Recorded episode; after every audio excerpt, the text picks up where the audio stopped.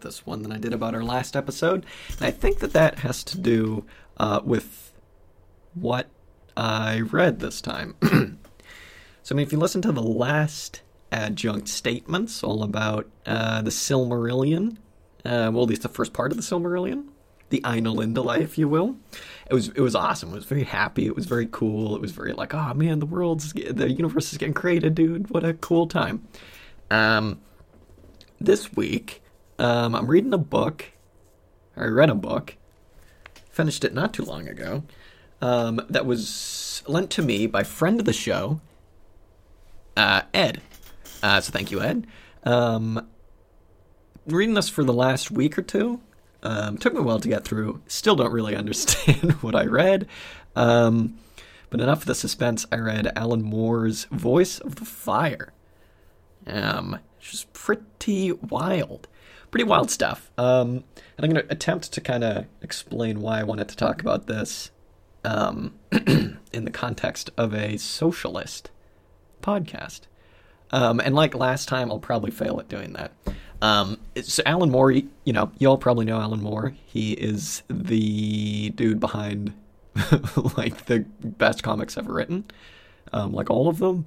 Um, there isn't really someone like Alan Moore that stands out, I don't think, in many artistic fields like he does in comics. Um, he was a dude who kind of wasn't the first person to kind of take comics seriously and kind of try and make them something other than just like cowboys, but like you know, like cowboys and Indians, but like in a comic book version. Like I wasn't the first person to try and make them like a serious um, artistic statement, um, but he's certainly, uh, to my mind, the best. Right? None of this is very controversial. Um, dude wrote uh, Watchmen, League of Extraordinary Gentlemen, From Hell, V for Vendetta, Providence, which is relatively recently, which rocked. Um, he's written a ton of stuff, right? And if you haven't read the comics, you've definitely seen at least one of the movies that have been pretty shamelessly adapted from his stuff. Um, but this book is prose that I uh, that I read. Voice of the Fire is his first prose book. I believe he's only written two. Um, I didn't know this until I was looking some stuff up for this show, but he's also done a bunch of poetry, which is interesting, kind of crazy stuff. But anyway, Voice of the Fire. What is Voice of the Fire? Uh, I still don't really know. Like I said, I finished it. Um, probably about six hours ago, and I've been kind of trying to come to terms with it. It's a series of, I think, 12 stories. I'm not going to count them. I think it was 12. Um, all set in and around Northampton in England, which, from what I can glean, um, is just a very kind of run of the mill city. Um, just north of London. Seems like it's, I guess, kind of the Midlands, whatever. I don't really know too much about it. A guy that I work with is from Northampton, and he was like, somebody wrote a book about Northampton? What? Um, but they're, like I said, they're all set in and around Northampton. They kind of connect, but not really. Kind of, they kind of do. Um, but they all take place in different eras, right? So the first story you flip to it. Hob's Hog is the name of it. It's in 4000 BC, right? And so the next 11 stories go all the way up to what was the present day when Moore wrote it. He wrote this in 1995, I think. So it's this book is kind of like, like I said, all these stories are kind of connected. It's not like it has the same characters or anything like that. It's not like time travel, but it gets into Moore's ideas on like time and stuff and how we experience time and his ideas on myth and fiction and all this different stuff. Basically, each story has something in it that connects with all the other stories in some kind of weird way. Like they all they all kind of connect. Like for example, um, and obviously there are going to be spoilers in this, but in the first story, Hob's Hog, which is kind of like the standout story, I think for me, um, and all of it for obvious reasons. I think if you've read it, um, uh, at the end of it, when the boy is like set on fire and like burning to death because he's being murdered as a sacrifice, um, he sees visions in the fire of uh, events that will happen in the future and events that happen um, in these other stories, right? Uh, this, that same exact thing happens to a bunch of other characters where they see visions in the fire of things that either have happened already or will happen. Um, and so that's kind of the way that they connect. This is also kind of like part cosmogony. It kind of is like Tolkien's. It's not. I guess it's not cosmogony. It's it's like a study in myth. I guess. Um, so it kind of relates to Tolkien's work there. Um, part of this is also just like kind of how myths get formed. Um, I, guess before we go any further, we should kind of talk a little bit about how time relates to this whole book. So it is written linearly to the, to to the extent that each chapter takes place after um, for more forward in time than the story previous to it. But if you've read From Hell, you know that um, Alan Moore has uh, studied a bit of this guy. I think his name was like Howard Hinton or something like that. Either Howard or James Hinton, something Hinton. Look him up. Um, who was like a Victorian era uh, kind of like crackpot scientist who um, believed he wrote. I think he was one of the first people to write about what he believed was like a fourth dimension, right? So he talked about uh, time and about dimensional kind of kooky stuff. I think he coined the term tesseract to kind of explain what a fourth uh, dimension might look like.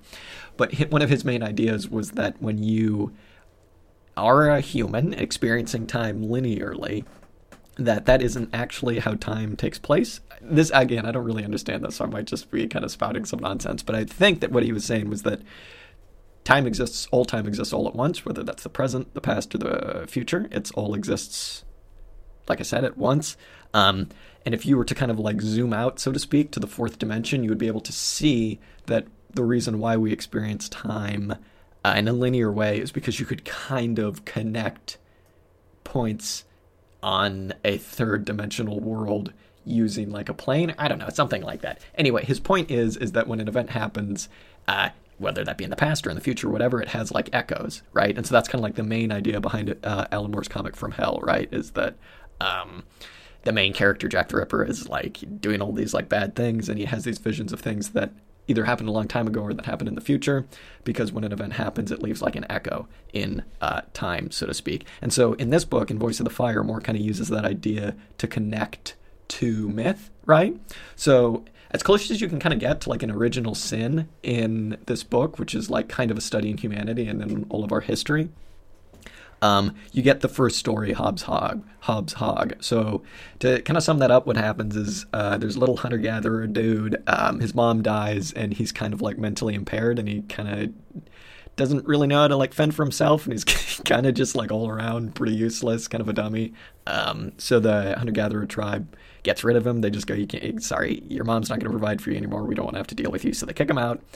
Kid eventually uh, is like about to die, but he gets saved by this young girl, and she takes him back to like her place because she's like a settled person. And um, the we find out that like she lives with this kind of like shaman-esque character right? And the shaman eventually through a long crazy series of events we find out that like the little girl isn't a little girl at all and that she's well i'm not going to get into that. That's well another story. Eventually the shaman winds up sacrificing the kind of mentally impaired boy um, as kind of like the beginning of ushering in kind of like uh, a new age for humanity, which is kind of like getting past hunter gatherer um, lifestyles, I guess you could say. So that act and all of the symbolic acts that kind of like take place in that story echo throughout the entire book, right? So we get this theme of like matriarchy being lost and like motherhood kind of like gone astray uh, by like kind of like a useless kid who's like helpless without its mother. That like gets repeated throughout the book. The sacrifice gets repeated throughout the book. Fire is like this destructive, but also like all kind of like changing event or thing, force, I guess, kind of uh, comes back again and again in the book. Um, but that theme of sacrifice, I guess, is the most important thing that comes back again and again and again. Um, because I think one of the reasons that I wanted to talk about this in kind of like a socialist context is, first of all, obviously, dudes like Alan Moore is uh, about as far left as you can go. He's a pretty hardcore anarchist. Um, haven't really heard him talk too much about his anarchism beyond just kind of like run of the mill, like, yeah, dude, but like, what if like nobody told you what to do? That'd be pretty tight. Um, uh, comrade, nonetheless, I suppose. Um, uh, but anyway, what, what was I saying? It's, it's sacrifice. So in a lot of these stories, we get dropped into the middle of a time period that is the, a transitional phase, right? Um, Moore wrote about how he wanted to write about the Jack the Ripper killings and From Hell because he thought that it was like this uh, event that ushered in the 20th century, right? 20th century? Yeah, 20th century. Um, same with a lot of these stories in Voice of the Fire. And in Hob's Hog, the story that's set in 4000 BC, we witness kind of the beginnings of humans settling down and not just settling down, but like actively um, trying to get away from the hunter gatherer lifestyle that we had lived for, I don't know, millions of years, right? Like a very long time. Um, and it gets ushered in by the boy's sacrifice by this shamanistic character in a really bloody and violent way. Because one of the main points of the story is that the shaman thinks that he has to sacrifice this kid in order to like appease the gods for progress, right? That's a whole kind of like other facet of the story.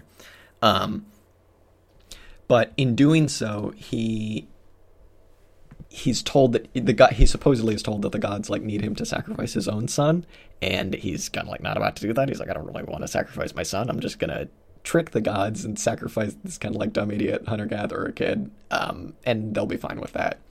So i think that i think that that's something that's actually really interesting in the book is that um, humans supposedly if we take this as like you know alan moore's study in myth um, felt that i get we're you know we felt that we could trick our gods that we had believed in for you know a very long time uh, into giving us progress, right? And we do it in this really violent, just horrible, uh, really like egotistical way where we want something and you know anytime there's progress i think this is one of the main themes of the of the book is anytime there's progress it has to be birthed in like a really violent uh, sacrificial way. Something has to be sacrificed. Um, it's the same thing in, I think it's the third story. It's called The Head of Diocletian. It takes place when, like, Northampton was uh, part of the Roman Empire.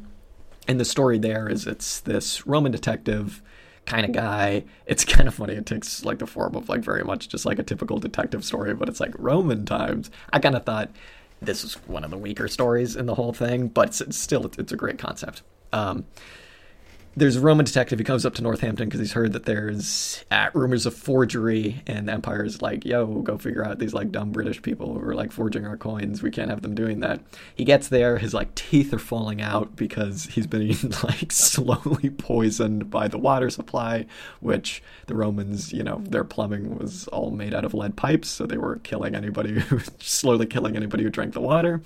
The guy gets there, his teeth are falling out, and he eventually realizes that. Uh, he's able to catch the people doing the counterfeiting because their coins are mistakenly too pure. Like they're more pure than the roman coins.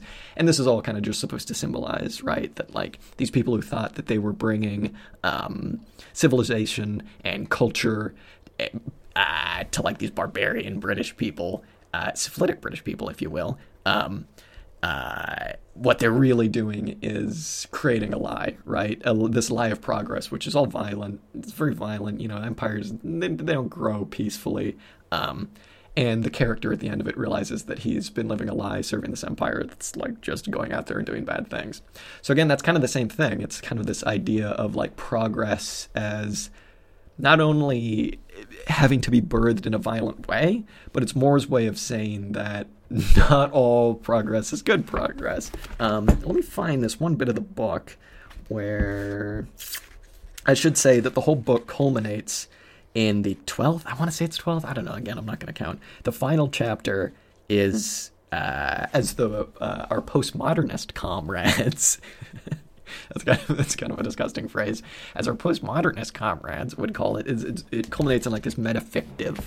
Uh, uh, final chapter where Alan Moore is actually writing it, and you know the story is about him writing it, and eventually he goes for a walk through Northampton, the actual character Alan Moore, the author, and it's just him describing what he sees, um, and it all culminates. If I can find this passage, it all culminates. Here it is uh, in. I think this line. This isn't like the final line or anything like that, but it's in the final chapter. And so this is just Alan Moore in 1995 wandering around his town after he gets done writing the book. He says, Here unmasked a process that distinguishes this place as incarnated in industrial times. The only constant features in the local interest photograph collections are mounds of bricks, the cranes against the sky. A peckish Saturn, fresh out of young, the town devours itself. Everything grand we had, we tore to bits our castles, our emporiums, our witches, and our glorious poets. Smash it up, set fire to it, and stick it in the fucking madhouse. Jesus Christ. So, a lot of those are references to stories that he wrote. Um, the one about the witches, it's pretty funny. It's like this story about like the last two like women to be burned alive as witches in England, which I guess supposedly happened in Northampton. I think that's kind of fake news, but I think Alan Moore actually knew that, which is kind of another wrinkle, which is pretty cool. Um, uh, he also one of the stories he references there is uh, John Clare, uh, who's a famous poet, I guess. Um, who made his way through Northampton at one point, and even though he was like this genius poet, supposedly, um, he was kind of a little cuckoo, so they threw him in an insane asylum and he died there.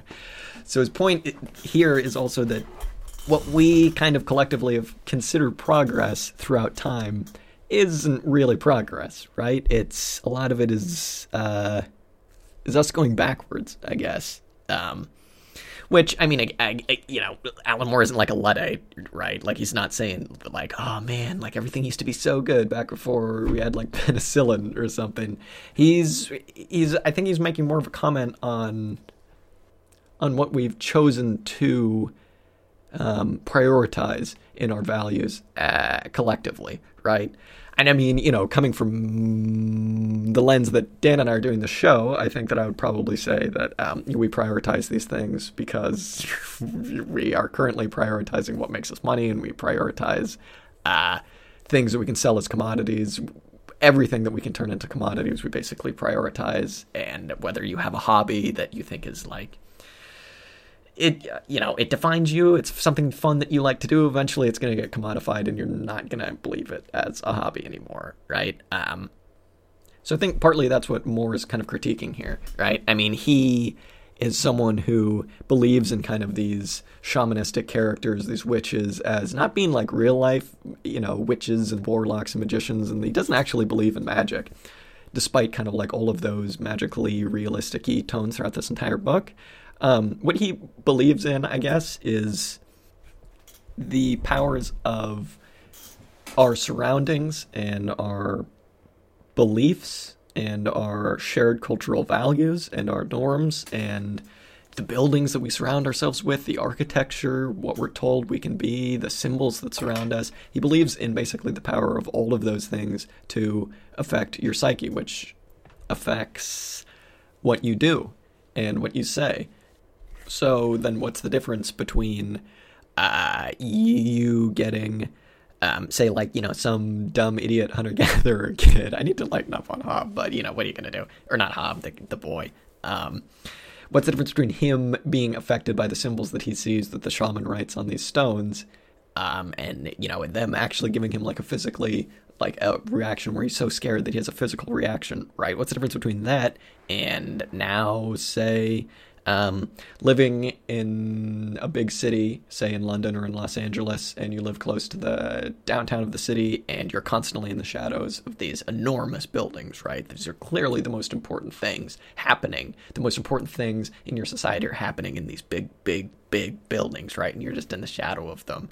Uh, and what's happening there? Money's being made, baby. We're trading things. What's the difference? What's the difference between those those things, right? Well, I mean, I would say that the difference well, now it, and this kind of gets into another definition that is pretty central to this book and to, I guess, just kind of all of all of Moore's work, um, which is his definition of magic, right? Which is you know, when you go on Alan Moore's Wikipedia page or something, or you like read an article in like Time Magazine about Alan Moore and it says that he's a magician, like it doesn't mean that he's like pulling bunnies out of hats or like sacrificing lambs or, you know, to like summon Cthulhu or something like that.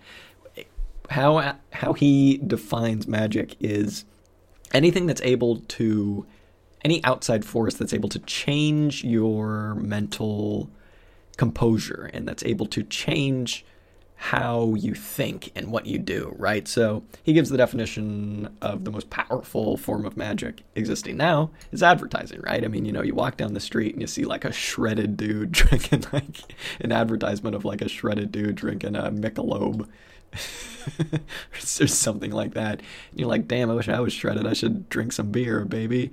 Um, that's to Moore, that's magic, right? And so it's the same thing with these shamanistic symbols on the stones 6000 years ago right? It isn't that's magic but not because it's like actually like whoa we're gonna summon the old gods dude. It's gonna be wild. Uh, it's magic because it's changing how the character thinks and it's freaking him out because he goes oh my god magic's real dude. Oh my god. And it's the same thing with skyscrapers or it's the same thing with advertisement anything like that right? It's changing the way that you think um, i think once you know i don't know i mean once we understand that um, I remember when I read From Hell for the first time. This is a pretty central theme there, and this idea definitely stuck with me because one of the ideas is, in that book is that there are these churches dotted throughout London, specifically one of them that were made, were built by this kind of weird dude.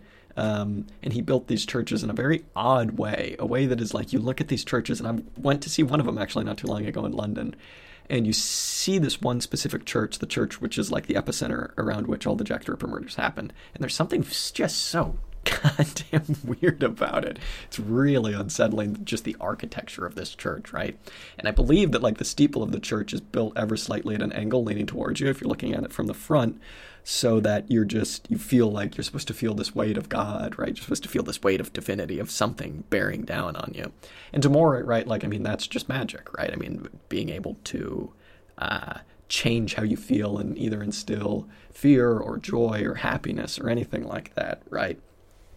And I mean, I, think that that definition of magic, which is kind of like a, you know, it's a kind of a weird thing to say. It's not necessarily uh, pertinent to the Marxist project.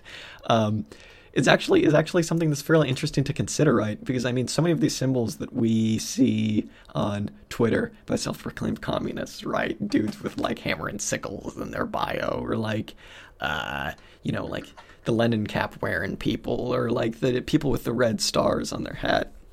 These symbols have really come to mean something, and they mean just as much as, um, you know, the skyscrapers or the, the scrollings of like an insane shaman uh, that were supposed to summon up these gods, right? They do the same thing, and I mean, it is something to certainly consider the power of symbols, right? When you're trying to institute any kind of uh, social change. And I mean, obviously, this is something that people have considered. This is something that's kind of gone wrong many times because, you know, now modern society, you just kind of show anybody a hammer and sickle and they're just going to go, whoa, what is this dude? Some kind of Stalin guy or something? Wasn't that a guy in Russia? Didn't he, like, yeah, kill a bunch of Ukrainians or something like that?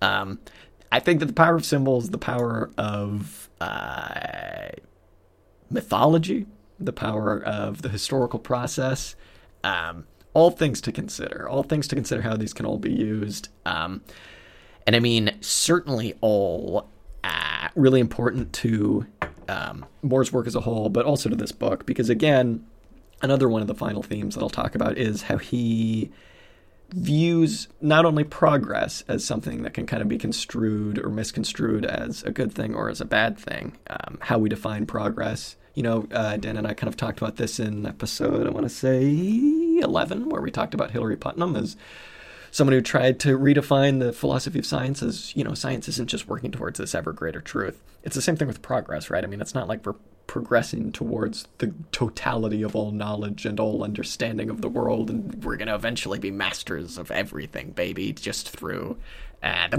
power of the market.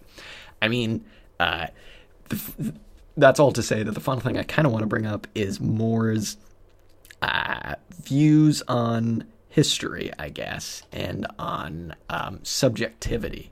Um, this all kind of ties into the idea that the definition that he has of magic. It ties into his ideas on time, on fourth dimensional time. It ties into his ideas on progress. The reality that is real and the reality that we choose to kind of understand is the one that we ex- kind of exactly what I said. It's the one that we choose to believe, right?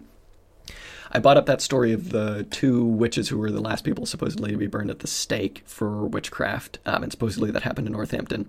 Um, I did a little research on that, and that's actually turned out to not be true. What Moore was working at, and again, a lot of these characters, once you get past like you know Roman times or whatever, are like historical, like verifiable, real people. Um, and he just kind of creates stories around them, whether or not with things that happened or with things that didn't happen. But these two witches, um, I believe this their story came from a pamphlet that circulated England in around the 18th century, I think, um, that said that you know two witches, Eleanor and Mary, have been burned at the stake in Northampton. Oh, uh, pretty wild stuff. And that turned out to just be a complete forgery. Um, I guess whoever printed it was maybe they're just trying to sell pamphlets, or they're just kind of trying to spook some people up. But what's important about that is that Moore definitely knew that, right? He definitely knew that that story about the witches wasn't true, but then he decided to keep it in his book anyway as like this story of the final people to be burned for witchcraft in all of England, and it took place around this town of, of Northampton, right? And it's very strange. It's like, why would he include something that uh, clearly did not happen? And again, it just comes back to his ideas of subjectivity, which are in this book. Um, the reality, which is real, is the reality that we choose to believe, and it's kind of this idea of the separation between um, fiction and reality as being kind of porous, right? And as being um, one that can be manipulated um, really easily. Um, and it's one where things kind of pass back and forth, right? I mean, think of anything you were taught in history class. Think of um, stories about, you know, one thing we're all taught in American school is the story of George Washington, right? About chopping down his cherry tree, which uh, definitely didn't happen, but that kind of doesn't really matter. Uh, because everyone's told that it happened, and so in a sense, it did kind of happen, right? In a sense, these witches did get burned. In a sense, George Washington, for some reason, did chop down that cherry tree, which I don't think we ever really got a good explanation for why he decided to chop down that cherry tree. It seemed kind of like a dick move to me. I probably would have uh, not voted for him if uh, I was around back then. Solely based on uh, that. So I don't know why. Why are we talking about this book? Well, half of it it's just an excuse to talk about it because it's a pretty wild book, and it's going to take me a million years to figure out what happened in all of it.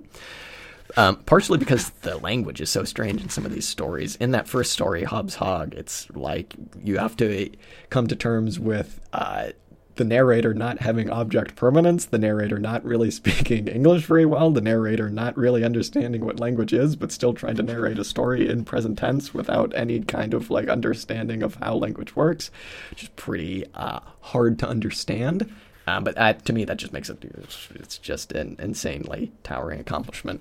Um, but also, you know, it's just an excuse of Alan Moore. I'm kind of just using the excuse as Alan Moore just being an anarchist to talk about this on a socialist podcast. But um, it's funny, right? I mean, you, you can learn pretty much whatever you want to learn. I know that's kind of like a stupid thing to say, but when it comes to reading nonfiction, as Dan and I do, um, you can kind of pick and choose what you want to understand and how you want to view the world, right? I mean, if Dan and I were doing like a Chicago Boys podcast and we wanted to uh, bend reality to fit the narrative that uh, you know what uh, uh, what uh, Milton Friedman and uh, the Chicago Boys uh, did in to Chile was actually a very good thing because look at their look at look at their economy, the numbers, baby, they went through the roof. You could do that. You could pick any kind of nonfiction as untrue as it might be, uh, to kind of bend to your will, right? I mean, that's just the general idea behind science being a bit of more of a socially directed activity than we think it might be. But I think it's important every now and then to talk about fiction, right? Because Moore is able to do things in this book that you are not able to do in traditional nonfiction. Um, he's able to explore themes that you're not able to do because a lot of this stuff, like his ideas on the fourth dimensional nature of time, probably not true at all, probably a little crazy. Um, I'd probably be the first to admit that. Uh, but it leads to some kind of interesting consequences once you let your mind go places that traditional nonfiction would not let you go, right? Um, I am all that to say. You do some more reading. Reading's cool. Reading's fun. Or just, I don't know, watch a movie of it. Don't watch the movies of Alan Moore stuff because they all kind of suck. Um, but I don't know. I don't know if there's there's a whole lot more to talk about in this book. Um, there's a story in here. Uh, there's a story in here called Angel Language that I kind of understood. When it gets to the end, it's like this almost like Rosemary's Baby, uh, hereditary esque ending that just kind of blows your mind, and you're just kind of like, wait a minute, what the hell was that about? Uh, Moore brings up all of these weird esoteric scholars in here that whatever they're talking about, I don't understand it. It makes no sense. Angel language as being something that is like like the language supposedly that this one crazy dude made up sitting in his hovel in England. Um, there's a whole lot of stuff in here to talk about, and I've definitely not touched on really any, or at least much of it at all. But all the more reason to pick up the book um, find it somewhere, find it somewhere safe. Don't go to a bookstore, even if any of them are open. Um, get Ed to lend it to you. I'm sure he'd love to. Um, and let us know what you think about the concept of sacrifice as being necessary for progress, because that's something that this book has got me thinking about a lot. Um, how and what are we going to have to sacrifice to get to the supposed promised socialist future? Uh, I can think of a couple uh, things, perhaps, that could be sacrificed. Perhaps our fetishization. And I don't mean that in a Marxist sense, although I kind of do, uh, mainly in like the weird sexual sense of, you know, uh, robber baron types. Um, that could be something that could be done away with. There's a whole lot of things that we could do away with. Um, but yeah, like I said, this book is just very fresh in my mind, and I just kind of wanted to put something down to talk about it because I am just kind of talking my way through understanding it, which I don't exactly understand yet. Might do another similarly Silmarillion episode eventually, if for no other reason than that book rocks. Again, this book is a lot more. It's a lot darker. It's a lot more different. Um, but still something to be checked out nonetheless. Hopefully, you will listen to Dan and I again on Friday or you will not. I hope you will. But if you don't, uh, see you some other time. I don't know. Read this book, it's good.